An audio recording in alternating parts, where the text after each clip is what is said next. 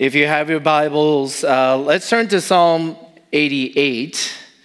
Psalm 88, verses 1, 2, and 3, 13, and 18. And we're going to look at the first three verses of Psalm 89.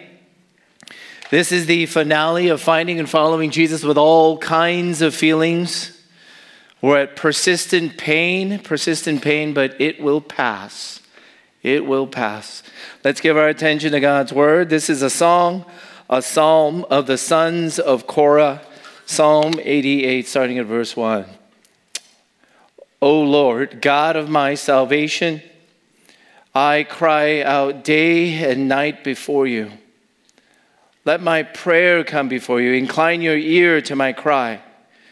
For my soul is full of troubles and my life draws near to Sheol. Then verses 13 to 18. But I, O Lord, cry to you in the morning. My prayer comes before you. O Lord, why do you cast my soul away? Why do you hide your face from me? Afflicted and close to death from my youth up, I suffer your terrors. I am helpless.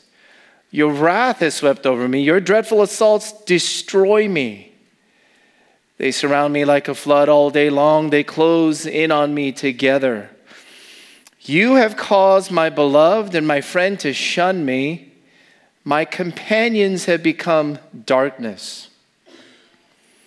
That's how Psalm 88 ends. Let's read the first three verses of Psalm 89. This is a maskil of Ethan the Ezrahite. I will sing of the steadfast love of the Lord forever. With my mouth I will make known your faithfulness to all generations. For I said, steadfast love will be built up forever. In the heavens you will establish your faithfulness. You have said, I have made a covenant with my chosen one. I have sworn to David, my servant.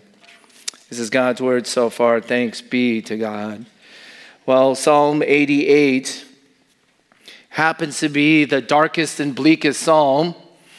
It ends on the most unhappy ending, by the way.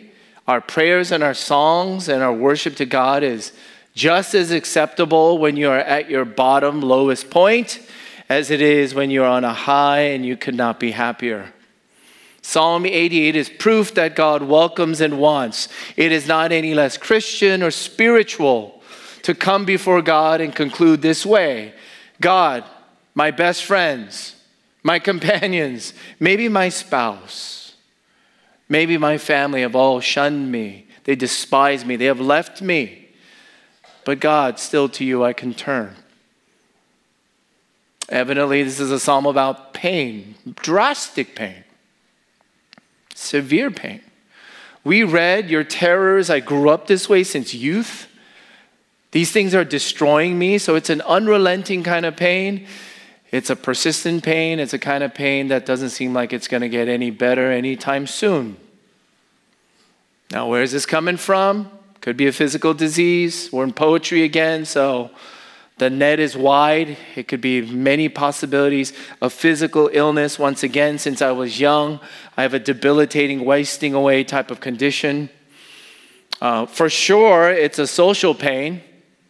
He's losing valuable, most intimate relationships to him, social pains.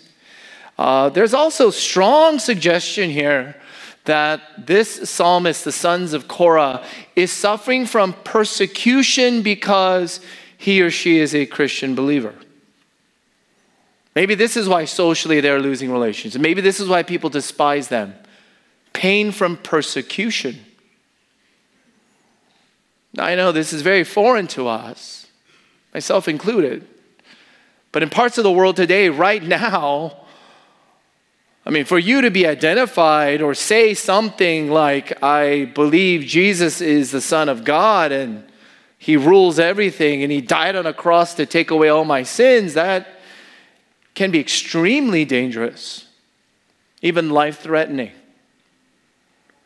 I think it was about last week or so, this is not quite per se persecution, but a 26-year-old by the name of John Allen Chau was trying to reach a remote, primitive, untouched North Indian island. 26 years old. Now, parents, please pay attention. I wonder how many parents here, even as you saw your children get confirmed or baptized, would allow your 20-something-year-old later on, if he or she came to you and said, well, I want to share about Christ and I want to go off to this remote part. I think, to be honest, a lot of us parents in this room would say, you know, I want you to be sort of Christian, like comfortable Christian. I hope you don't become a real one. And so John Allen Chau was killed. The first time he showed up, they shot a bow and arrow through his Bible. He wrote about it in a journal and said, God, I don't want to die. He was scared to death, but he went back to the island and he was killed by a bow and arrow. Now, all kinds of comments have been written, all kinds of controversies. And I will tell you, as a Christian pastor, it is complicated, yes. Absolutely. Some people have accused John Allen Chau of how dare he do that. He's bringing pathogens and viruses and diseases to these people. He broke laws, yes. This smacks of white colonial imperialistic forces back in the day. We're trying to impose our religion and culture on other people. Then even some religious Christian people have come along and said, well, the guy was just so youthful and dumb. So foolish, so foolish. Why would you do something like that? What a tragic, wasteful death. A senseless death. In his religious zeal, although he did prepare himself linguistically and medically, the reports are. Well, what should we do here as a Church of Jesus Christ at Christ Central and everywhere? Well, certainly please, no matter what you think about that incident right now, would you please pray for his grieving family? And would you please pray for and support and love on our missionaries? Including Lennie and Taylor and Lot 318 right here. How our missionaries and your pastors and your leaders, there is really no greater thing. It's invisible, but it is the most powerful thing. The layer of protection and supernatural strength and encouragement that prayers of God's people bring. Pray for our missionaries. But as we launch into these two Psalms, I'd like to also pray personally over this. Would you pray over this? Ponder and pray over this. Is your Christian faith worth sharing at all? Is your Christian faith worth spreading at all? Like ever? Are you within the Christian camp, so to speak? Are you within the Christian Orthodox historic faith? In which to follow Jesus, Jesus says, no servant is greater than his master. Blessed are those who are persecuted for my name's sake. Christianity at its core is an evangelizing, missional, spreading, sharing faith. Because that's why Jesus came all the way down to earth. And my question that challenges all of us as we pray for the families and pray for missionaries is we ought to pray for ourselves. Is your Christian faith worth any pains at all? Is it worth? Do you expect and accept persecutions for bearing the name of Jesus Christ and wanting to share the only name that will save from eternal death? Maybe this is what the psalmist was going through. I'm not sure. But he is in unrelenting pain. And the only thing he can do about it, and I will tell you, it's the best thing he could do with it, was he puts it into a poetic prayer. That's the first thing we all got to learn to do, is to put your pain into prayer. Put your pain into prayer. Say it, express it. Find words to articulate it. To God.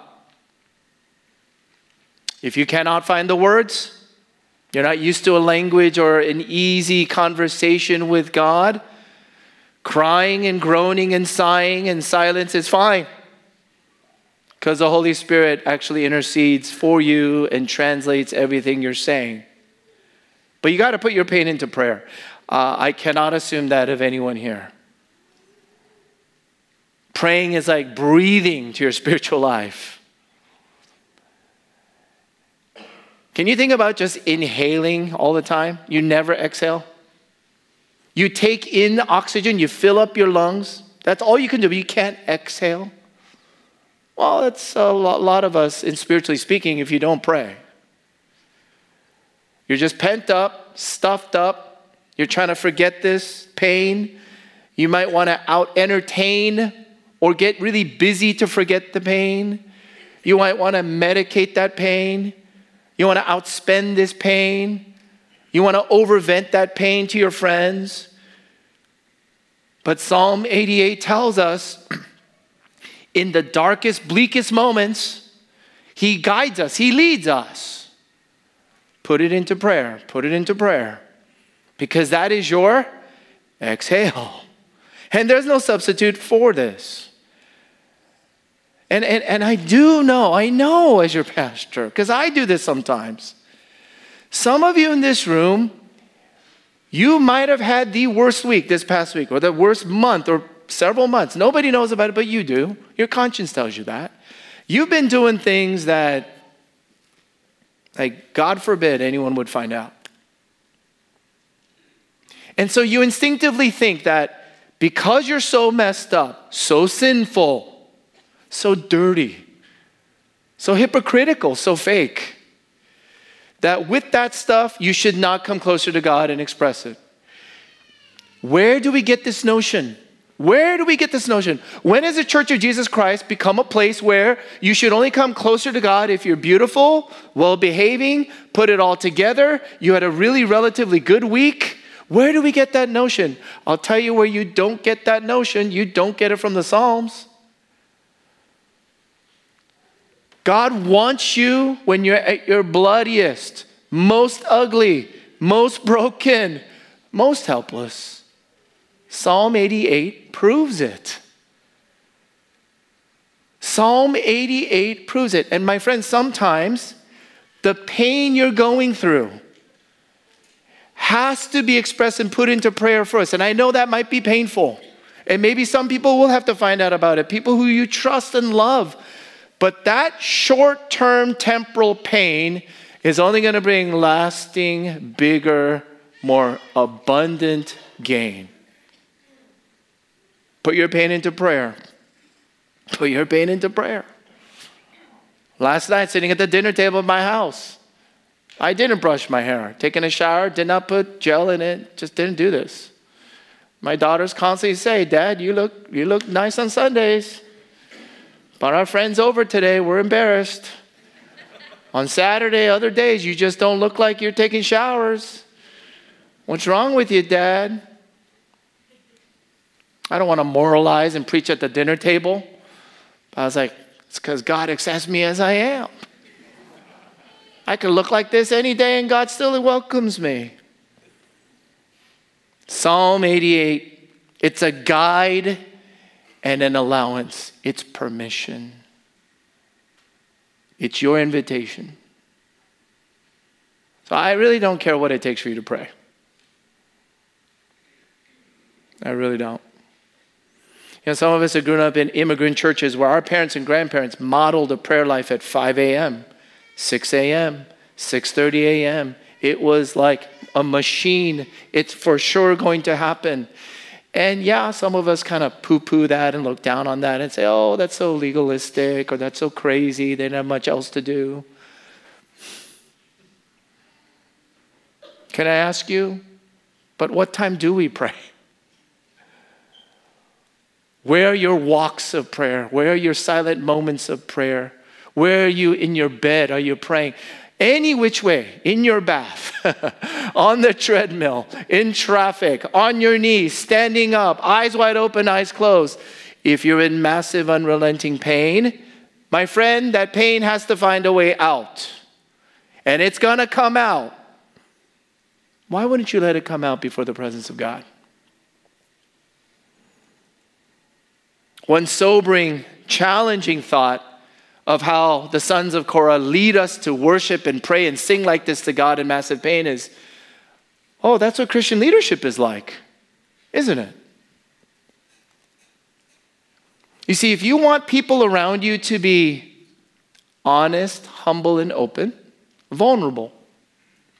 If you want your small groups to become more real, can I ask you, my friend, do you know it has to start with you? Usually the leader. If the leader, if the son of Korah sings and prays like this, he allows many other people to come and sing their own Psalm 88. And someone in passing one time said, you know, Harold, the toughest part about leadership, especially Christian leaders, is you cannot lead if you don't bleed. The only way to lead is you got to bleed out. That's true, because that reminds me of someone who bled out. And that's why John Allen Chau was willing to die, because for all the accusations of, oh, how foolish and senseless that death was, it reminds me of someone, doesn't it? Who brings about long-term salvation in life from the apparent foolishness and senselessness of a death that God can still use. But we got to learn as a church to be praying together, praying for one another, leading in prayer. Here's second. Put your pain into prayer. And then second is, God puts your pain upon himself. Now this is remarkable. God puts your pain upon himself. When in acute, persistent, over and over again pain, people are prone to only pay attention to what hurts you. That's normal, because it hurts that much. But I do want you to consider, if you can, please, do you know how much your pain affects God? Have you ever stopped to look up and consider how much your pain actually moves God? That your pain can actually pain and grieve God? Please hear me out loud and clear this morning.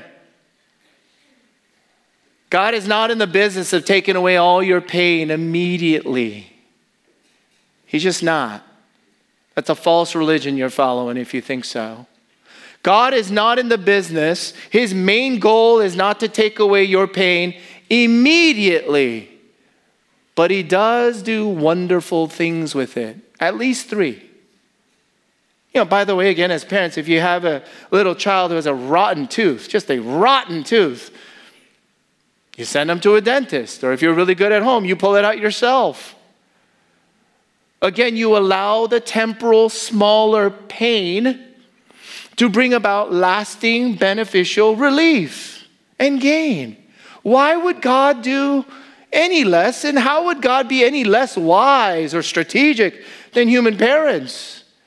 He's not going to take away all your pain immediately, but he does at least three things with your pain. Number one, he remembers it. In fact, God records it. Did you know that? There's a wondrous verse in Psalm 56, verse 8. I don't know if you've ever read it. You might want to sing it or memorize it.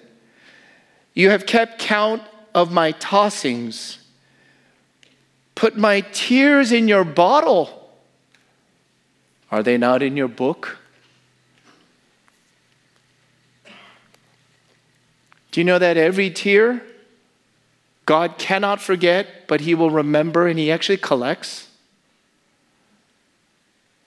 Your pain matters so much to God, he remembers it. He records it. He collects it. And he actually, second thing he can do with pain is he repurposes it. He repurposes pain. He won't take away it, but he will transform what pain can do to his children. I've been sharing this with our 5 elder candidates, along with, Brian Kim and Kevin Yee serve on the session with me. And for all pastors, all Christian servant leaders, it's an ironic gospel principle. I have shared in training that the thing that you struggle with the most, the thing that you tend to be most pained by, if you find and follow Jesus there in that feeling and in that struggle, it actually turns out to be your greatest ministry. So if you're prone to depression, That greatest pain, if you find and follow Jesus in your depression, actually turns out to be your greatest strength in ministry to those who are depressed. It might be anxiety for you. It might be an addiction for you. You see, God repurposes your pain, your marital pain, your health pain, your psychological pain. But you must let Jesus be the one who leads you. 2 Corinthians chapter 1, verse 6, Apostle Paul talks about, we have been so greatly afflicted, tossed to and fro. He says, we wanted to die. In our common lingo, you just say, I just wanted to die. I didn't think I could make it through. These kinds of massive afflictions. And he says, but God comforted us in those afflictions so that we might in turn comfort you. God's comfort in my affliction was for your comfort and salvation. God repurposes it. He remembers it. He repurposes it. Here's the third thing. He does many more things, but I'm just going to say three because of time. Third, God got ruined by it. Do you know that God got ruined by your pain?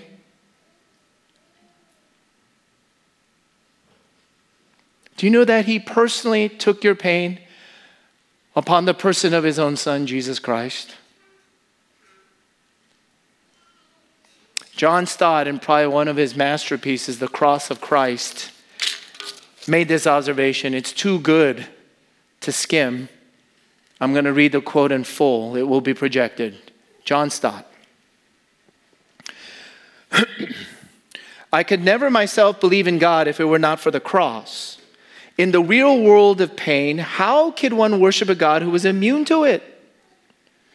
I have entered many Buddhist temples in different Asian countries and stood respectfully before the statue of the Buddha, his legs crossed, arms folded, eyes closed, the ghost of a smile playing round his mouth, a remote look on his face, detached from the agonies of the world. But each time after a while, I've had to turn away, and in imagination, I have turned instead to that lonely, twisted, tortured figure on the cross, nails through hands and feet, back lacerated, limbs wrenched, brow bleeding from thorn pricks, mouth dry and intolerably thirsty, plunged in God-forsaken darkness. That is the God for me. For he laid aside his immunity to pain. He entered our world of flesh and blood, tears and death. He suffered for us. Our sufferings become more manageable in the light of his.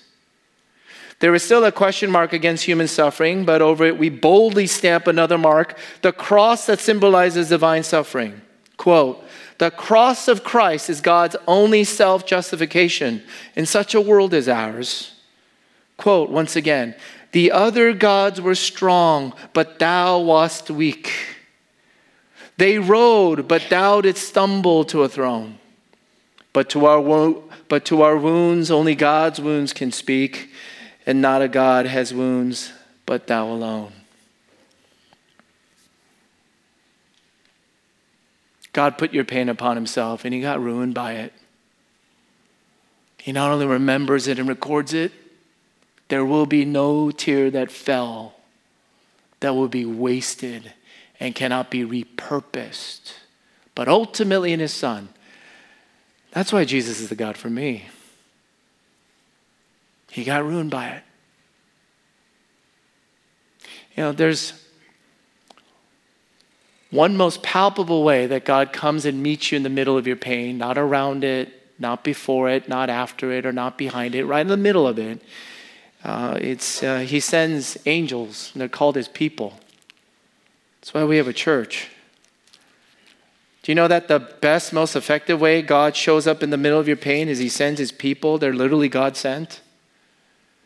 That's why in 1 Corinthians chapter 12, verses 24 and 26, it reads this, but God has so composed the body, giving greater honor to the part that lacked it, that there may be no division in the body, but that the members may have the same care for one another, care for one another, care for one another.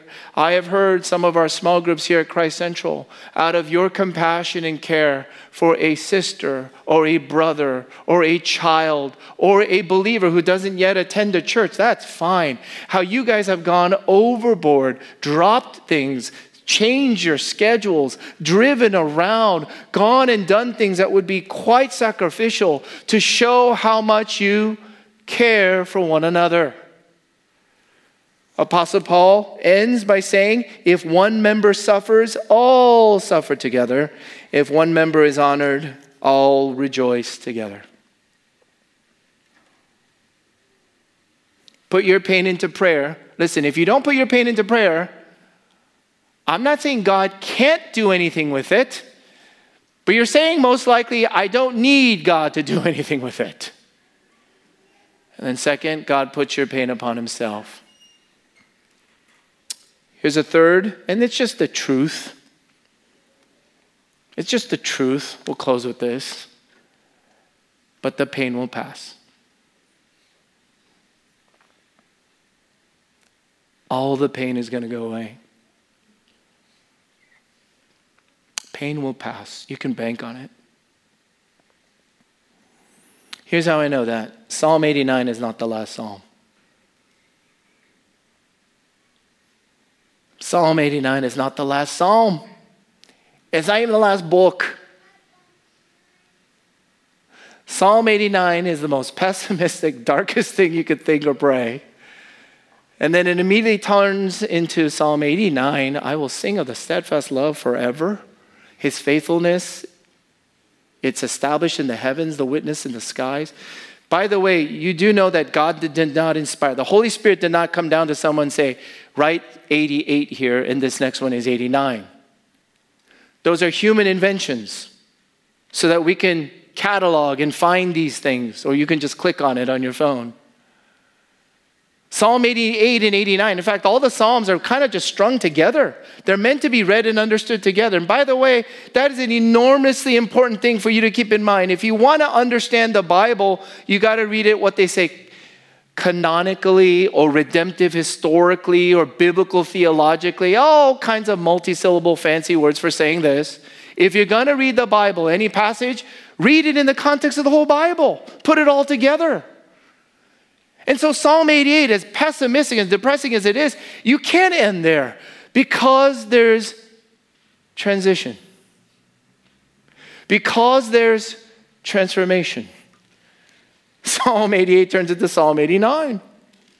And in Psalm 89, we just read somewhere, wasn't it? Verse 2, in the heavens you will establish your faithfulness. This is how you know pain is going to pass. Not only knowing that 88 turns into 89, it's in the structure and the flow of this book called the Psalms. But the psalmist says, oh, look at the heavens, look at creation. Look at creation. Okay, let's look at the sun. Southern California, we see it all the time. Its brightness and brilliance is a reflection of the glory of God. You cannot stare at the sun too long. That is just a created reflection of how bright and brilliant God must be, the Creator. The sun is also a teacher of the power of God. The sun is a nuclear power, but it's only one of 10 to the 23rd power nuclear reactors scattered throughout the universe, 20 billion light years in expanse. The sun is a teacher of the power of God. Oh, but of course, the sun is also a witness to the faithfulness of God. The faithfulness of God. The sun comes up every day. The sun sets every day, right around 4:45 p.m. now these days. There is absolute regularity to it. You can rely on it. Why? God displays his faithfulness throughout all of creation to display he will be utterly faithful to you and keep all his promises. If you have a hard time believing pain will pass, if you have a hard time believing it's not going to get better, if you're losing faith, hope, and love, let me tell you the day you should lose faith, hope, and love. Let me tell you the day you should give up. Here it is. The day that the sun refuses to shine. But as long as the sun shines, there is every reason to believe God is faithful. The pain will pass. The pain will pass. There are more sad songs and happy songs in the Psalms, yes. There are really darker Psalms than any songs I've sung in any worship service in the entirety of my life. I never remember singing a song in worship that was as bleak and as depressing as Psalm 88. We don't come close. which just tells you we're allergic to pain and we're actually not that committed to Scripture. But in any case, there are many more sad songs than happy songs. So why is the Psalms called Psalms? Psalms actually means praises. Here's why, because of the movement. The sad songs are relatively stacked up front. Psalm 3, 4, 5, 6, 7. It's like a giant pool, swimming pool of tears. Then we did read Psalm 88. But I want you to notice the movement. It's a massive movement. Unmistakable movement. The last five Psalms, 146 to Psalm 150, it's all filled with praise the Lord, hallelujah, hallelujah, hallelujah. The flow of this book has movement that turns pain into praise. And this is because the Psalms are the very prayer book. The Psalms are the very songs that Jesus Christ himself sang and prayed. And whenever Jesus Christ enters a scene, whenever or wherever Jesus Christ intrudes and becomes central, he changes the entire course of history, and he can change yours too. Jesus is the one that brings gospel movement even into the book of the Psalms, where pain turns into praise. So here's what you and I can do. Two little things, practical applications. Just to repeat what we talked about before in persistent pain. Number one, if you can, take a really good look at God's creation. Get out under the sun. It'll do your soul and your body good. Fresh air. Look at his faithful witnesses in the heavens and throughout the world, which is constantly teaching and reminding you of his glory, his power, but his utter faithfulness, that the pain will pass. Some of you know that I grew up in Torrance. So I grew up frequenting Redondo Beach and Hermosa Beach, which literally means beautiful. It's nice and neat and calm and serene and soothing. The waves are small. I'm a boogie boarder. I'm not a good swimmer. But I can tolerate those beaches. I can get by. Over Thanksgiving break, I really did need to get away. And my wife, Sunny, who is a professional bargain hunter, found last-minute deals to go to Hawaii of all places. Please don't judge us. It was inexpensive, relatively speaking. Please don't judge us. I went to Hawaii for Thanksgiving. It's been like 10 years. And I got to go to North Shore this time, first time. North Shore is not like Hermosa Beach. The waters look violent, like in turmoil. They go in different directions. I could tell once you step in, it goes too deep. I left my kids in the car, so don't even come out here. You're going to drown. This is a haven for surfers. The waves out there looked ominous. They looked big. It was dark, and it was rainy, and it's rocky. And I was just sitting there for a moment, staring out into the North Shore, thinking, this is more like it. This is what I'm talking about. See, life is much more like this. A lot more violent, a lot more turmoil. The waves of Hermosa Beach, which used to be soothing to me about the God's faithfulness to me, these waves look like, no, this is just practical problems of life. And when you hit midlife, there's so many pains that come sometime. Wave after wave after wave after wave. And I thought to myself, this is more like real life now. And then the thought crossed my head, but God made and owns this beach too. And I teared up because of joy and with relief. I teared up looking at God's creation, knowing he owns that beach too, with joy and with relief. Only to hear my wife's voice right behind me say, Harold, turn around, hurry, please take a good picture for once.